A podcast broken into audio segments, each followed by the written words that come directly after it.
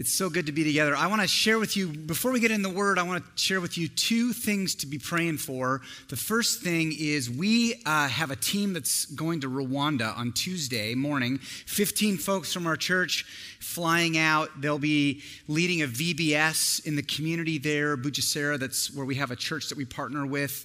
They'll be teaching a, a, parenting class there and visiting some of their child sponsors. But it's always flying internationally. It's, you know, we just love to pray for them and for God's mercy. So keep them in your prayers. Secondly, pray for an event we're doing Thursday night called Connect Night. I think I got a slide for this. Uh, we've done two of these now in this summer, and it's sort of part of our philosophy as a, as a church of we, we want people who are visiting or new to feel very welcome and start to feel like they're getting connected.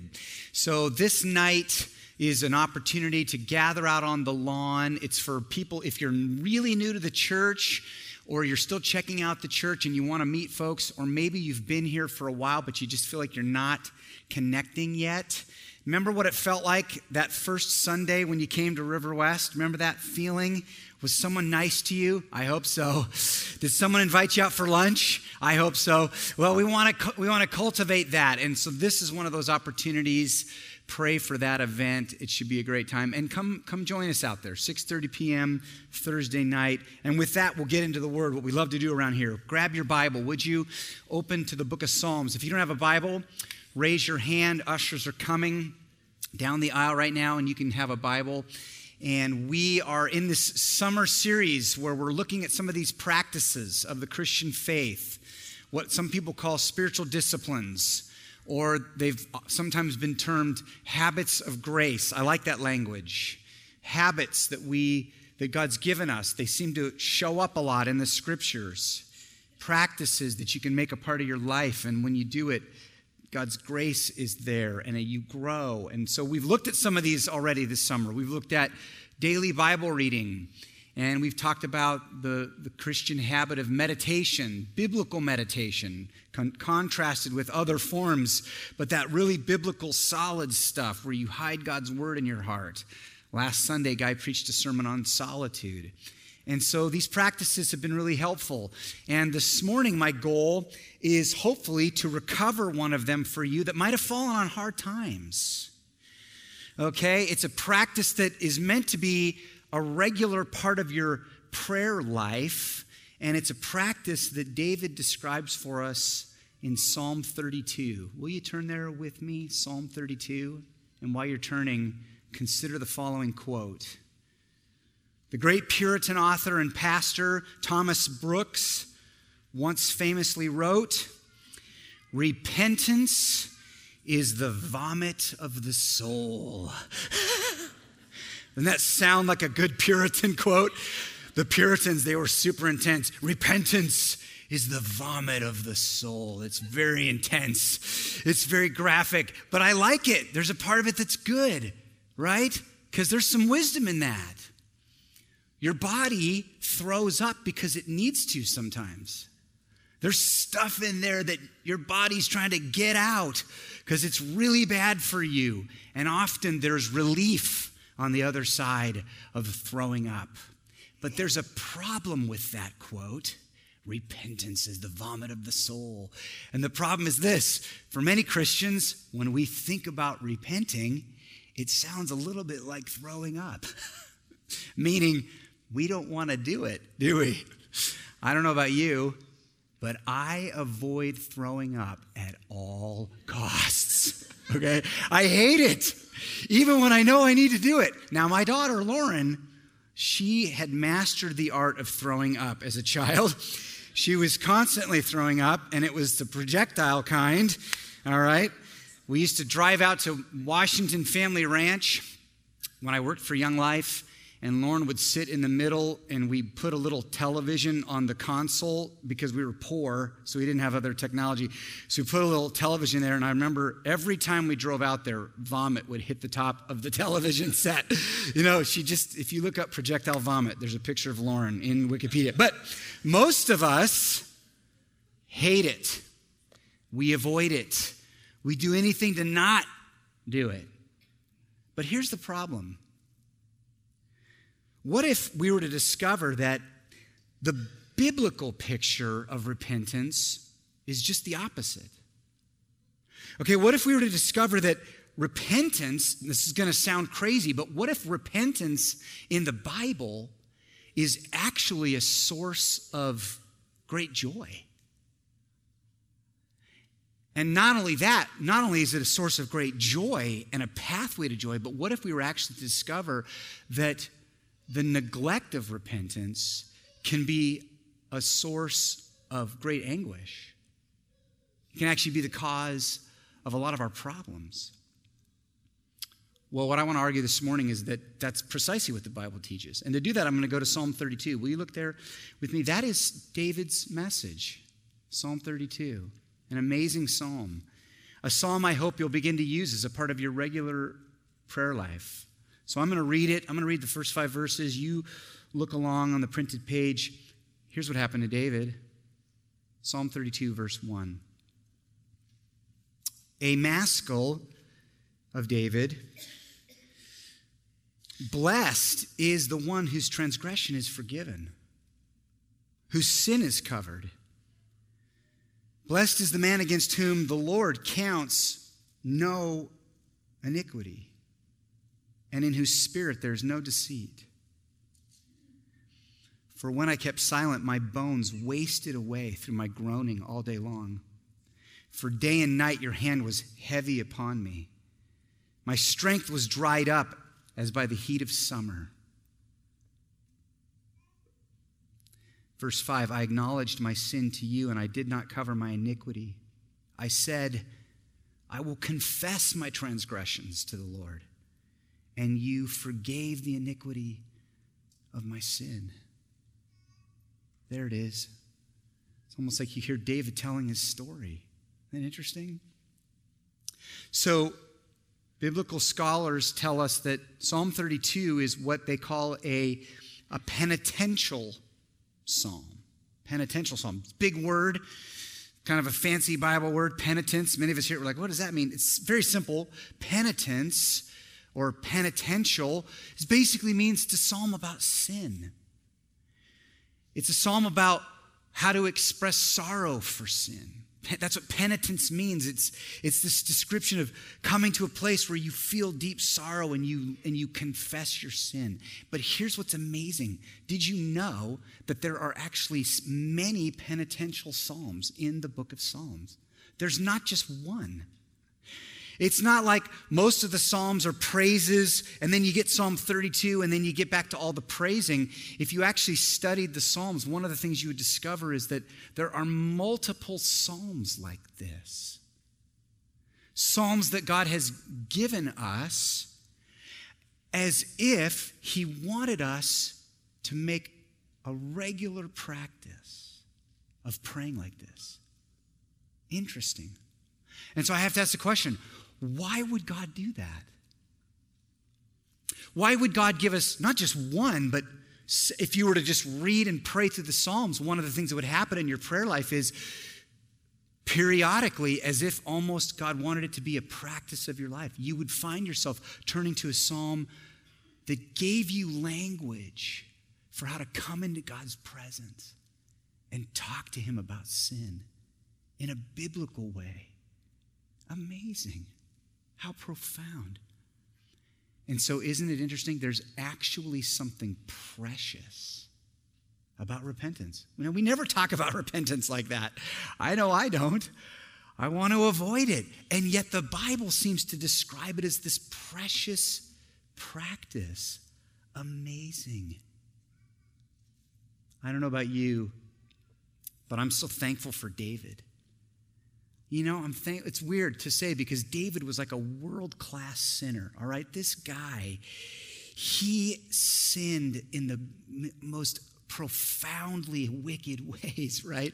If you ever feel bad about yourself, go read the story of David. You will immediately feel better, all right? Second Samuel, verse 11, it's this horrific story of adultery and deceit and murder. And yet, God, in his grace, allowed David to understand something. Even in the midst of that, David would flee to God and he would confess his sin. How powerful. And in the process, what happened was David discovered some incredible wisdom about repentance. And I want to show it to you this morning because I want Psalm 32 to become helpful for you. So, what I want to show you today is there's three, three truths about repentance that you have to see, okay? Here's truth number one. Write this down. It's very simple, but you're going to need this this week. You're going to need this. Truth number one is the grace beneath repentance or the grace under repentance. There's repentance will never become precious to you if you don't see the grace that's underneath it that makes it possible in the first place. Psalm 32 is a psalm about sin, but what's so fascinating is it begins with joy. Isn't that interesting?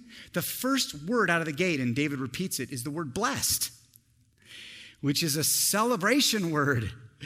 David is rejoicing. He's saying, Blessed, look at it. Blessed is the one whose transgression is forgiven, whose sin is covered. Blessed is the person whom, against whom the Lord counts no iniquity. David's talking about an experience of complete fulfillment and happiness. That's what the word blessed means. Amazing. And so, what you realize is this psalm is a celebration. Even though it's a psalm about sin, this person is celebrating. The psalm is not a dirge, it's not a lament, all right? This is not a country western song, all right? Have you ever heard the one about what happens if you play a country western song in reverse? Have you heard this? You know what happens? You play a country western song in reverse, you get out of jail, you sober up, you get your truck back, Okay, you get your wife back, the dog comes home, and the train is still in the station. Amazing, right? Okay?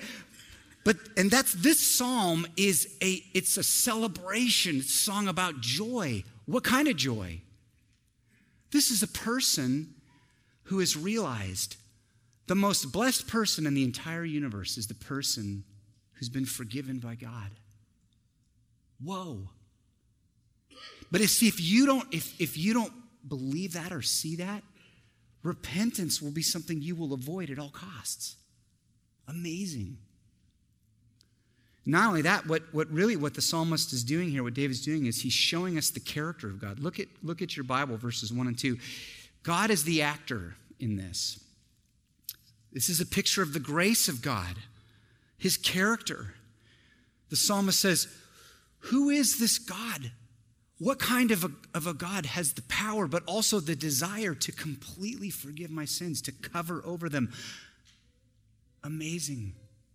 What kind of God would do that? A God who is merciful and kind, a gracious heavenly Father. Brothers and sisters, can I tell you something? One of the reasons we avoid God when we've sinned is because we don't actually see Him that way. Have you ever noticed that? If you see God as vindictive, if you see God as petty, if you see God as up there watching your every move, waiting to pounce on you, you will avoid him at all costs. But the problem with that is the God of the Bible has revealed himself to be just the opposite a gracious, Heavenly Father. Man, this was driven home for me when I had kids, you know? You become a father, and suddenly it's, it's almost like it gives you insight into how God sees you. And the same thing happens for mothers. I remember holding Lauren when she was a brand new baby, and I remember thinking, I would forgive this kid of anything she would ever do to me. oh my God. Can you imagine as a parent withholding forgiveness from your child? Unthinkable. Bridget used to come, my other daughter, she used to come, she had a very sensitive conscience. And so when she would do something, she could not hold it in. She would have to come and, and, repent, you know. I remember one time she took permanent markers and she painted the cat. I've told this story. The cat came down in multicolors, permanent markers. It was bad. But anyway, and then about, about five minutes later, Bridget came down the stairs, you know, with her face, her cheeks were red, and the tears were starting to well. And I had already forgiven her before she even confessed, right? You know, because that's what fathers do. That's what fathers do. Now take that, multiply it by a million. This is your heavenly Father loving you, waiting, wanting you to come, giving you words in a psalm that you could use. How precious. Wow. How precious. The thing that strikes me the most, if you look again at verses 1 and 2 about this verse, is that what we have here is a picture of complete and comprehensive forgiveness. All right? This is like forgiveness all the way down and all the way out. Because what David does, if you notice, he gives us three words for sin, and then he gives us three words for how God has pardoned. Isn't that interesting? So we have transgression first, then sin, then iniquity. Those three words. It's as if David is saying sin is complex enough, it's multifaceted enough one word's not going to cut it. We need a couple words to describe this. So we have these three words, and each one kind of gives us a different window into what sin is. So the word transgression describes your attitude. That's like the heart part. And what it describes is this almost like this defiance. Picture it like a clenched fist towards God. That's the transgression part. It's like, it's not just that I've sinned, there's a part of me that, that wanted to do it. There's a defiance, right? But then the word sin, the, the, word we commonly use, that word is a word that means missing the mark. So picture, you know, um, the, the picture there is you're, you're, you're shooting at a target and you fall short, or you, or you go to the left or the right. It's God has a goal, God has a standard, and we keep missing that standard. And then the word iniquity describes sort of the, the sickness of it or the twistedness of it. There's a, it's like you're veering away and you're longing to veer away. And what David says is you got to have all three of those to get the depth of sin. I don't know about you. Each of those words, I hear them and I'm like, yes. Transgression, yes. Defiance, falling short, yes. That's me. That's me. How does God respond, though? Look, First, he, he forgives. The transgression is forgiven, which is a word that means to lift up or to, to, to take the load away. The picture is like someone who's just burdened with something heavy. Have you ever felt that? You're just carrying something so heavy, and someone comes along and they just say, Let me take that from you. And you just, you feel like a load has been lifted. That's forgiveness. But then the second concept there in the next phrase is the person's sin is covered. It's a fascinating Hebrew word. It means to conceal, which sounds odd to us, but it's actually this idea that the sin is there, it's just that God covers it over so that you can't see it and He doesn't see it. Isn't that interesting? What's amazing is that later in the psalm, David uses that same word to describe what he had tried to do. He tried to conceal his sin from God, and when we do the concealing, it's really bad, right? But when God does the concealing or the covering, it's the gospel. He covers over our sin with the righteousness of Jesus Christ. Amazing. Brothers and sisters, this is like the heart of the gospel. God covers over your sin, He conceals it and it's bought by the precious blood of Jesus. And then not only that, he doesn't count it against you. Verse 2. Blessed is the person who the Lord counts no iniquity. This the word counting is the word reckon. It comes from the world of like an accounting ledger where you have debits and credits. And it's as if God is up there saying, All those debits against you, I don't even count them. They're wiped away from the ledger. Amazing. Amazing. And then what happens is you step back and go, no wonder this person is rejoicing. They have been forgiven completely. How powerful.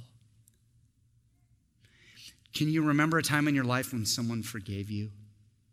We just think about this, this will be helpful for you.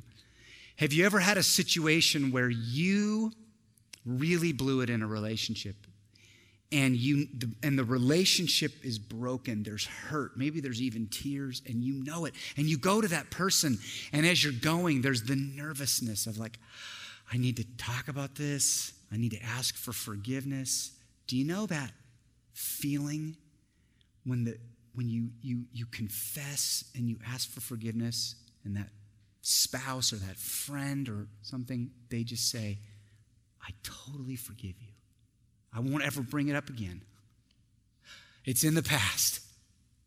And you just go, oh, that surge, that feeling of, now take that and think of that at an eternal, like multiply it by millions. This is your Heavenly Father. And you say, what, what could make something like that possible? There's only one thing grace. The grace beneath the repentance. Do you see it? Oh, I hope you do. But there's a second thing we need to see in verses 3 and 4. Equally critical. The second thing we need to see about repentance is the anguish without repentance. Okay? There's grace underneath repentance, but there's another thing that David wants us to know. He wants us to know about the anguish that is the result of avoiding repentance or in the absence of repentance, if you carry on with all of this unconfessed sin, it's as if David is saying, there's a kind of suffering that comes into your life. Did you notice it there, verses 3 and 4? The language, he's describing this deep, deep anguish. He talks about his bones wasting away. That's a figure of speech. I don't think his physical bones were wasting away. He's, he's trying to capture physically something that was happening inside of him, this deep existential angst. I think David knew I'm not right. I am off. I'm way off with the Lord, and I can feel it in the depths of my bones. And I'm suffering. He says, I was groaning all day long. He describes himself in the, in the second half of verse 4 like a plant that's had all of its vitality drained. See that? It's like you picture just like a withered plant. All of the life giving water has just drained out of it. And David says, That was me. That was me, this deep anguish. But then you realize, what's the cause of this? Amazing. It's not what we would think. We look at verse 3. What caused this kind of suffering? It wasn't actually just the sin. The sin is bad enough. You know what it was? It was David's silence about his sin. How interesting. It was the cover up. David tried to conceal this. He tried to pretend it's not there. Lord, I'm fine. It's not there. And he kept silent. Amazing. Uh, biblical scholars have concluded that David waited for one entire year before he confessed his sin about Bathsheba and murdering her husband. A year. Can you imagine that? That is a long time. And what was the cause? What was the result of that silence? He just, his body started telling him about it right? It's so true, isn't it? We know this. There can be almost like a psychological, spiritual, emotional, even sometimes physical anguish that can become a part of your life if you go too long with unconfessed sin. Man, I had so many people come up after the first service and say, I needed this sermon so much. I needed this. Okay, we get it. There are things about your life, if you neglect them, eventually your body's going to tell you about it. Your, your body's going to start shouting at you. If you don't sleep for several nights in a row, eventually your body is just going to scream at you, right? You can go one night without sleep and, be, and do pretty well, but two, three, four. Have you ever had insomnia? Five, six. Boy, oh boy. You neglect sleep for that long, and it's like there will be this anguish. Food, okay? You go for an extended period of time and you and you withhold really good fuel for your body. Your body's going to tell you about it. I remember watching a documentary called Super Size Me. Do you remember this documentary? okay, these documentaries are really popular in our culture. Stuff about food and the horrors of the food industry, and, and it's great. But this was the original one. This was the guy who decided that for 30 days, the only thing he would eat was McDonald's. Do you remember this? And he had all these rules. So for 30 days, okay, every meal breakfast, lunch, and dinner, McDonald's. He had to eat everything on the menu at some point in 30 days, and he couldn't eat anything that's not on the menu. So he couldn't have anything healthy in addition. And not only that, this is the funniest part. If the employee at McDonald's said, Do you want to supersize that? He had to say yes. oh my gosh, that's why they call it supersize me. And you know what happened? He got supersized in 30 days. He gained like 30 pounds in 30 days. And not only that, he got super depressed. He started experiencing all these psychological problems. You know, it took him, he, afterwards, it took him a year and a half to lose all of that weight. Amazing. You neglect yourself, you carry stuff around for too long, eventually you're going to suffer. Knots in your shoulders, insomnia, agitation. Maybe you start to get a really short fuse. I don't know. For David, he described it as his bones wasting away. What about you and I? Amazing. David says, Enough. Now, let me show you one thing about verse 4 that's very interesting. There's two things that happen in verse 4 that we have to see. The first is, if you notice, one of the causes of this anguish is actually God. Because David says, Your hand was heavy upon me. And when I, when I read that this week, I thought, it's not a picture of God it's not a picture of the vengeance of God. This is a picture of almost like that moment when God, because He loves us so much, He says, I need to apply a little pressure right now. I can tell you're, you're holding it in. You got a lot of unconfessed stuff going on, and I just love you. And so I'm applying a little pressure. Amazing. But then the second thing that's happening in that verse, Look at verse 4, and then in your own Bible, look to the right. There's a little word there. Did you notice that word? Say it to me. What's the word? Selah. Did you see that word? Interesting. That word in the Hebrew is a it's a musical term. It's a term they used to let us know that this was a point in the psalm where there would be an interlude, a musical moment where the lyric would stop and there would be a little bit of music. As if to say, okay, we've just said a lot, we've, we've sung a lot. Let's take a minute now and take a little pause and think about this. You're tearing through Psalm 32. You read verses 3 and 4, and the second you read them, you're like, I want to move on as quick as I can. the psalmist says, Actually, that's not a wise thing to do. You know what you really need to do? Slow down. Take a pause. Reflect on your life wait a minute. Am I out of sorts? Am I tied up in knots right now?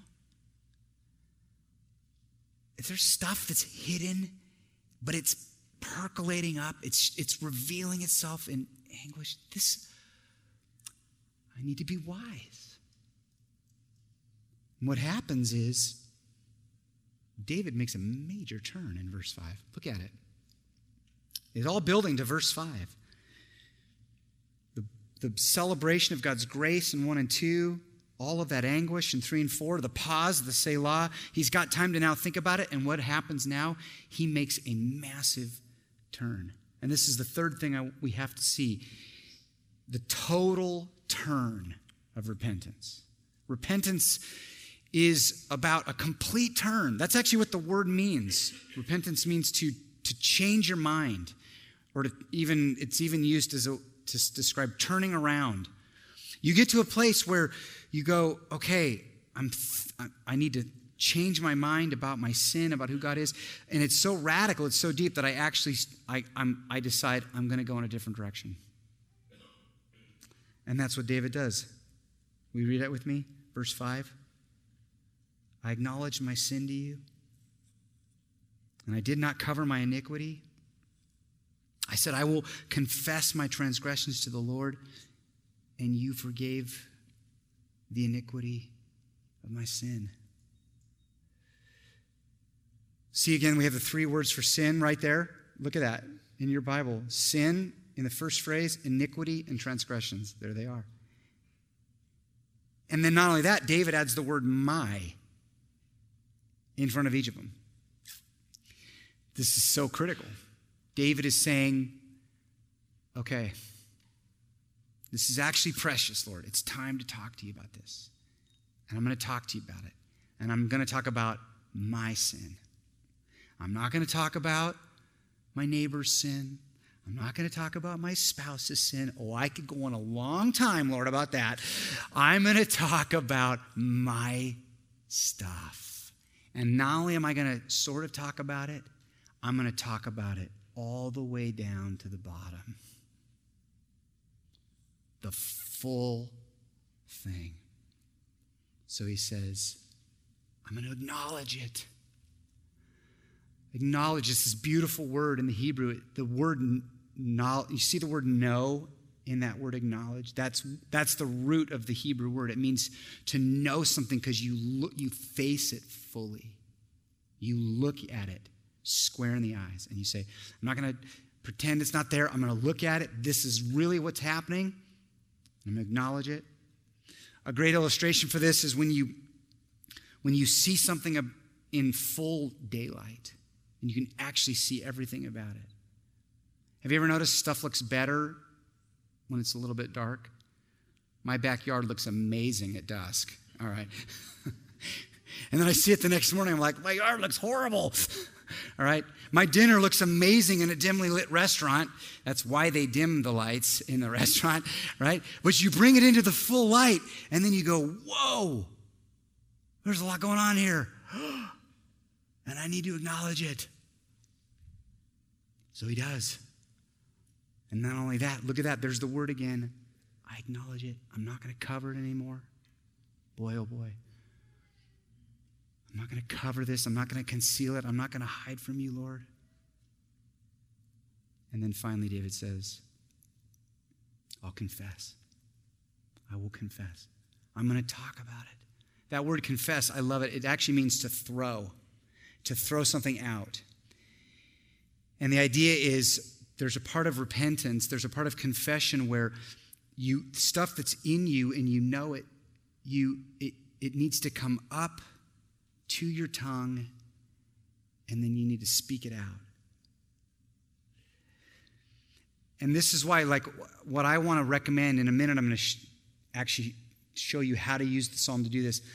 This would be the moment where you go into a closed door and you and you speak. There's something about the tactile element of getting that stuff to your mouth, saying it out loud in God's presence. And, as, and you're just confessing it, you're throwing it out. It's, and here's the thing River West, this is precious. This is beautiful. It's not something we should avoid or fear or, or, or regret. It's something we should long for. What a privilege. We have a God who's so gracious. Amazing. And so David does all three. Now, let me point out one last thing, and then I'm going to close here. If you look at verse 5, what's really fascinating about verse 5 is we skip the confession part. David says, I will confess my transgressions. So he, he announces his intention to confess, and then we move immediately to, and God, you forgave me. How interesting. There's, where's the confession? David says, I'm intending to do it, and then the psalm just skips right over. Why? What's happening here? I think a couple things. One, it goes back to this idea that this is God's just so ready to forgive.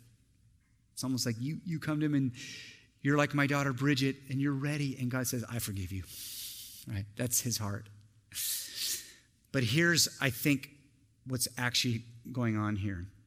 What that does is that keeps this psalm open so that you can use it. Right? You don't need David's confession, and he did confess.